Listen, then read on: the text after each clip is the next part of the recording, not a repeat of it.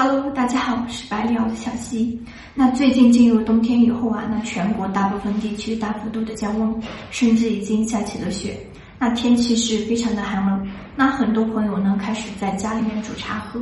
那今天我要来给大家分享红茶能不能煮着喝，这也是最近粉丝们问的比较多的问题。那在这里呢要分情况来看，如果我们在清饮的时候不能煮，但是在做调饮茶的时候呢是可以煮的。那红茶是属于全发酵茶，那经过发酵的工艺以后呢，茶叶中的茶多酚、茶碱的含量就比较的低，所以它的一个口感是高香高甜、甜润爽口。但在冲泡的时候呢，水进出物溶出的速度会非常的快，所以说我们在日常清饮红茶的时候，建议出汤的速度要快，不要闷泡。其次就是冲泡红茶的水温不要超过九十度，那最好是控制在八十五度左右。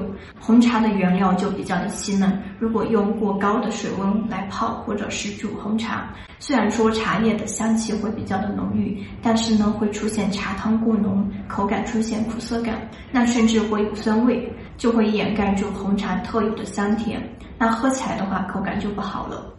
那为什么会说在做调饮茶的时候又可以煮了呢？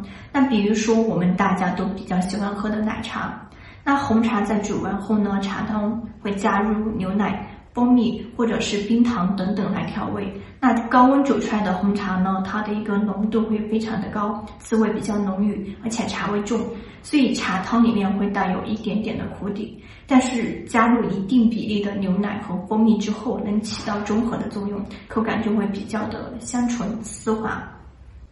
好了，本期视频就到这里了。关注我，交一个懂茶的朋友。我们下期视频再见，拜。